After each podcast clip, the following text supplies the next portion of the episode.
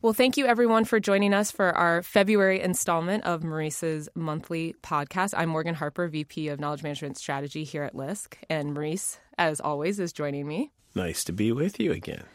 Thanks. And we're very honored to have a special guest with us today, President and CEO of PolicyLink, Michael McAfee, also joining us from Oakland. Hi, Michael. Hello. Thank you for having me. Michael, thanks for joining us. My pleasure. So, as we've been discussing in these 2019 podcasts, we're turning 40 soon, uh, LISC as an organization, we're inviting leaders like Michael to join us and, and talk through what the future of community development looks like and, and some of the key issues for our industry and LISC in particular. So, and today we wanted to have Michael as a representative of his organization, PolicyLink, talk to us a bit more with Maurice about racial equity. It's a it's a big topic um, generally, but then you know especially in the CDFI community development industry that hasn't always had as much of a focus on it. So, Michael, I thought we'd start by just you know level setting a bit and hear from you about what do we mean when we say and hear racial equity, and and how do you uh, see it playing out in community and economic development. Sure. Well, thank you all for having me, and um, congratulations on coming up to your 40 year mark. When I started my career in Kansas City, LISC was um, being involved with LISC and the work of LISC while I was at the Greater Kansas City Community Foundation. Mm. Is how I cut my teeth and actually oh. learned, um, you know, how do you do really good community building, community development work. So great. I've been a didn't even know that years. Yeah, very nice. So just wanted to thank you for all your service and leadership in the field. Well, thank you um, you know, when we when we talk about racial equity and policy, we talk about it because it's actually the thing that no one talks about. Yet it has been a fundamental design of our nation, excluding specifically Black folks and Indigenous people from opportunity. This nation was designed that way. So when we start talking about opportunity, it's hard to imagine having that with great intentionality if you won't acknowledge the intentionality that went into excluding it. So definitionally, we mean just and fair inclusion into a society in which all can participate, prosper, and reach their full potential. And when we talk about racial equity, we're not talking about that at the exclusion of other populations. What we believe is what we wrote in the in the curb cut effect that came out uh, uh um, um, several issues ago in the Stanford Social Innovation Review. That if we can actually get to the structural design challenges um, that are becoming too toxic for everyone, quite frankly, but that start with our original sin of what we've done to indigenous people and, and black folks, that we can actually inure benefit to everyone else. Mm-hmm. So that's what we mean when we talk about racial equity. Not that we're trying to catch up to where white people are. Well, we just want to have a just and fair society where those who want to work can work, those who want to have access to opportunity have access to opportunity and can take care of their families. Right. And so for practitioners specifically that are in this space and, you know, a lot of the organizations that LISC works with, what do you and, and, this is really for both of you, how do you see this playing out, what it means to embed that principle and that goal uh, into the work? Brother Maurice, I'll let you start and I'll join. Sure, sure. Um, so, you know, I think from our standpoint at LISC, it means being purposeful about – serving folks of color. We're in Black History Month. It means purposeful about serving uh, black folks. Uh, look for for us, uh, I would echo uh, what Michael just said. What we are trying to do when it comes to our equity lens is to do those things for folks that they need done or done with in order to prosper. Mm-hmm. Uh, which means when we're serving communities of color, uh, we need to be serving communities of color uh, with full knowledge of the context within which communities of color have worked throughout the country. And so there's almost no city in America, for example, that you can go to now where you cannot see how race was a part of how the city was actually designed, right? Mm-hmm. Isolating black folks in parts of the city uh, highways and railways that are running through uh, black neighborhoods, for example. And so, for us in our work, what that means is look, we want to do a fund for entrepreneurs of color. Mm-hmm. We want to specifically do that kind of work. We want to make sure that we're putting financial opportunity centers and doing other work in communities where black and brown and immigrants are. We want to be purposeful about that. We intend to do those things because that's the way in which we honor the history and that's the way in which we attempt to address issues that were also created through actual design. We, you have to be just as purposeful about addressing these issues as the country has been purposeful about creating them. Mm-hmm. That's what it means for our work. Well, and I have a follow up question there actually. So, with the take an example of a fund, because as we know, LISC and and uh, many of our partners we're we're in the business of moving capital predominantly, and so do you think it has to be a fund that is designated for a certain set of people? What does it look like to move capital in a way that keeps the racial equity lens front and center? Yeah, Michael, I'll let you step in, and then I'll, I'll talk a little bit about our work. So, yes, I think you have to have some specific approaches that are targeted to the people that you're trying to serve. And I don't know why in our nation we act like this is such a new phenomenon. We just saw the largest tax package given to business leaders as a specific group passed, and no one had a problem with us targeting that population. Mm-hmm. We see amazing tax strategy and subsidy going to farmers and nobody has a problem when we target that population. It is about this anti blackness in our nation where whenever we talk about helping the most vulnerable, especially black folks, we all of a sudden want to become population neutral. Mm-hmm. and, and it's just ridiculous. And so when we when we talk about this issue that um, Maurice just described, I gave you an example of how you operationalize it. I often talk about charity versus transformation. If you just want to do some good work and help a few people and let a thousand flowers bloom, you actually don't have to have uh, a focus on racial equity. You know, you can just do what you like.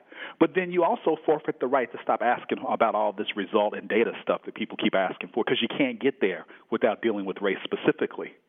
Mm-hmm. So I try to get clear with people what conversation do you want to have and, and what type of impact do you want to have? Because if you want to have charity, then great. You'll have one offs like myself who make it, and my sisters and a host of folks from my neighborhood will not. But it also gets in the way of your work. A, a, a practical example. At this time where we're getting more and more people of color to, to get banked, to stop using payday loans, helping to get their credit scores up so they can buy houses, et cetera, and move into the middle class, that's really good foundational charity work. And nothing wrong with it. But in those same communities where, where nonprofits are busting their butts and doing that work, if you don't deal with the excessive ways in which municipalities have chose to implement fines and fees targeted to specific communities, you ultimately end up having a structure that actually strips the very wealth that you're trying to build simultaneously. Mm-hmm. And you saw this in Ferguson where the state actually had to say, you know what, we're going to pass some caps on how much this municipality will try to grow, uh, a, operational, uh, subsidize itself off of the backs of poor folks. It doesn't do that in rich communities. And now, given my socioeconomic status, the Oakland Police Department doesn't over police in my neighborhood, and I'm sure we speed and do things just as much as everybody else. but but that is an example right there. If you're gonna do that, then do it everywhere and let's see how it falls out. But don't pick the places where people are the most vulnerable, and then tell me you want to have this you want to have a, a, a, powerful impact around results and data, and yet you won't look at these structural things that actually undercut our results based work every day. Right. Maurice, yeah. do you agree with this charity versus transformation uh, dichotomy as, as Michael's described it? Um, I think ch- uh, transformation is always what we should be aspiring to. Let, let me build on what Michael just said. Um, look, I and we need to do both, right? Uh, you've mm-hmm. got to make sure that, with respect to all of our uh, investments, that we are uh, investing in a diverse group, number one. Mm-hmm. Uh, but number two, you have to also um, make sure that the pipe. So I'll give you a, an example. I was going to say that the pipeline actually has diversity in it, right? So I'll give you an example. Look, we want to, we work a lot with developers uh, around developing affordable housing, preserving affordable housing, et cetera. And so we provide access to capital to those developers. Well, we want that developer cohort to look like the communities in which they're working.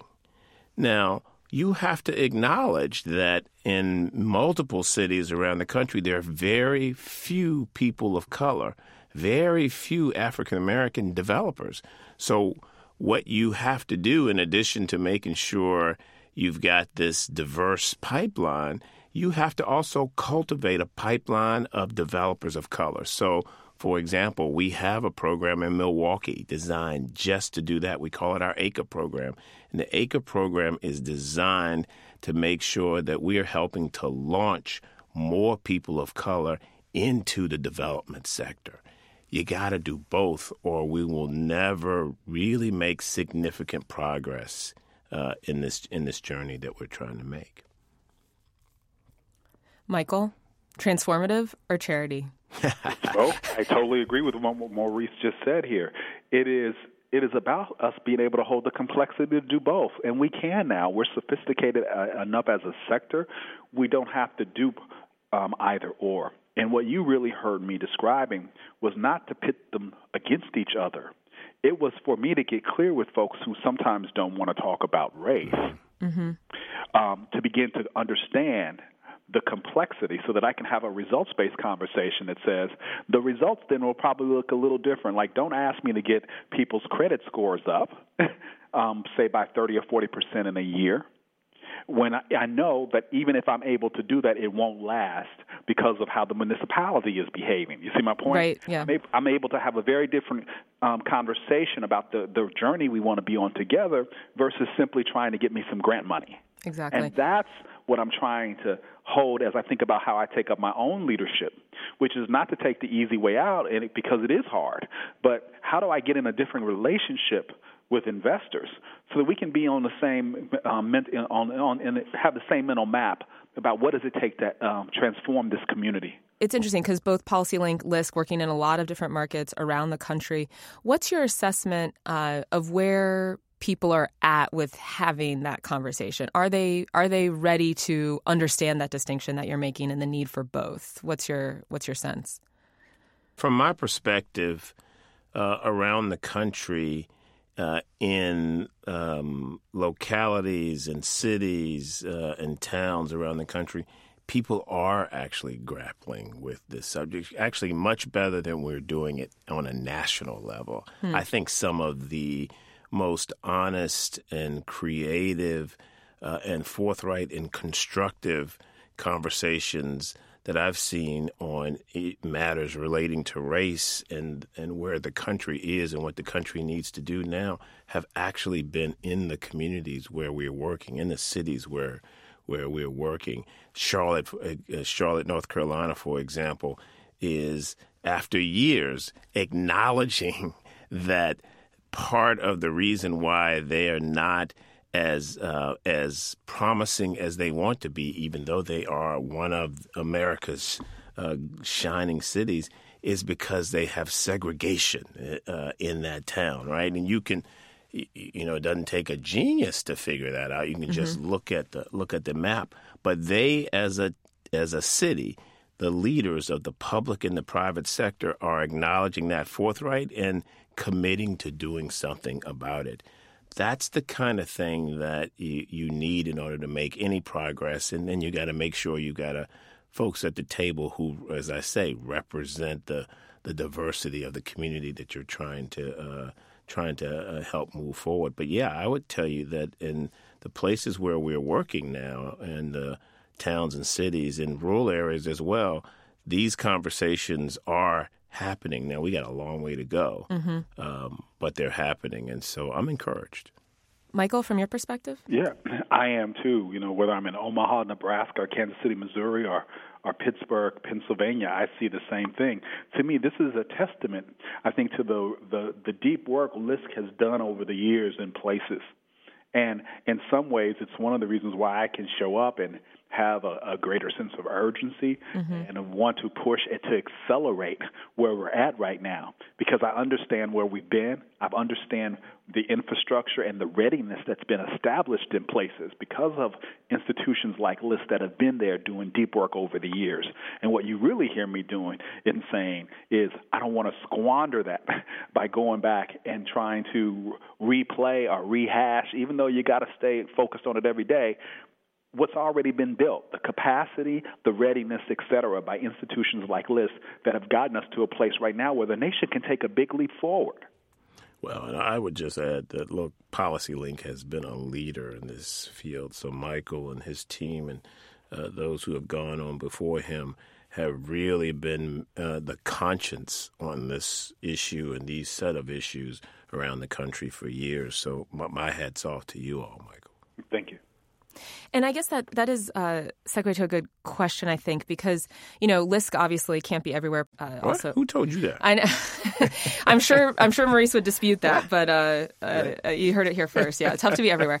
But um, for both of you too, so how do you you know i'm in a community where maybe LISC hasn't you know laid that foundation like you're describing michael and you're you're trying to to do that for yourself as a community leader as an organization as a municipal government ideally you know even. Um, and in that balance of educating folks about the systemic discrimination that has occurred and also laying the foundation for action to start addressing some of the the outcomes from that uh, w- any advice or thoughts that you you both might have on on how you approach that as a practitioner? Reese, I'm gonna let you go because I want to learn something after that. Um, look, I, I don't have any magic answer to this. What what I would tell you is that um, in every town that we're in or that we are visiting or looking uh, at uh, being in, there is a conscience in the community that is talking about these subjects. Now, how vocal or how widespread or how much it is in the public arena mm-hmm. uh, is a question to be asked. But when you uh, start going into communities and asking these communities uh, uh, about the things that they want to do and, and uh, the history of the communities, this subject always comes up, and mm-hmm. everybody uh, and people are talking about it everywhere. So there's no town where I've been where this isn't something that is uh, on the minds and in the hearts and souls of folks, particularly folks of color, mm-hmm. Uh, who can tell you when in 1960 their community was moved because of some uh, some building or some construction that took place, or who can tell you how their relatives were kept out of certain communities because of restrictive covenants.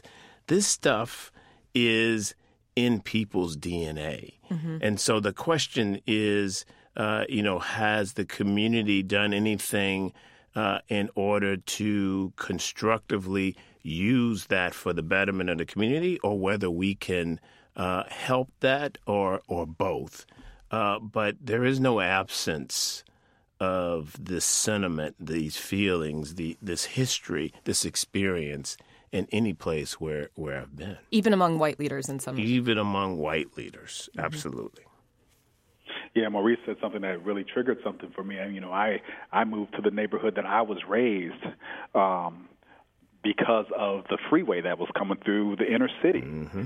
when when I was a baby in Kansas City.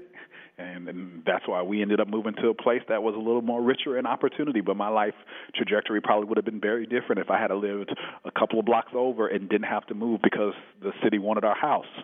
Um, but having said that, I think you know one of the things that um, sticks with me often is when we go into places, often in like if we share our national equity profile data um, with folks, I'm often surprised by community members who will start crying because they're like, "You're validating what I've yep. been trying to say for 20 years," yep. mm-hmm. and I'm like, "Wow." That actually hurts my heart because I'm like, wow, why why should we keep getting paid? Simply to keep retelling a story that if folks would just listen to that voice, wisdom, and experience of local folks, we could move on down the road. Um, and so I really hope that as we think about this work, we can actually listen to that voice Just like Maurice said, folks are telling the stories in their community every day.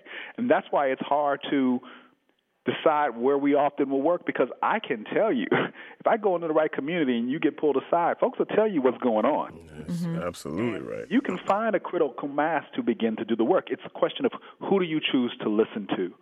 And so our North Star in that regard is that we want to listen to that voice, wisdom, and experience of community folks. That's who we should be listening to, and not be just driven solely by our where our donors want us to be.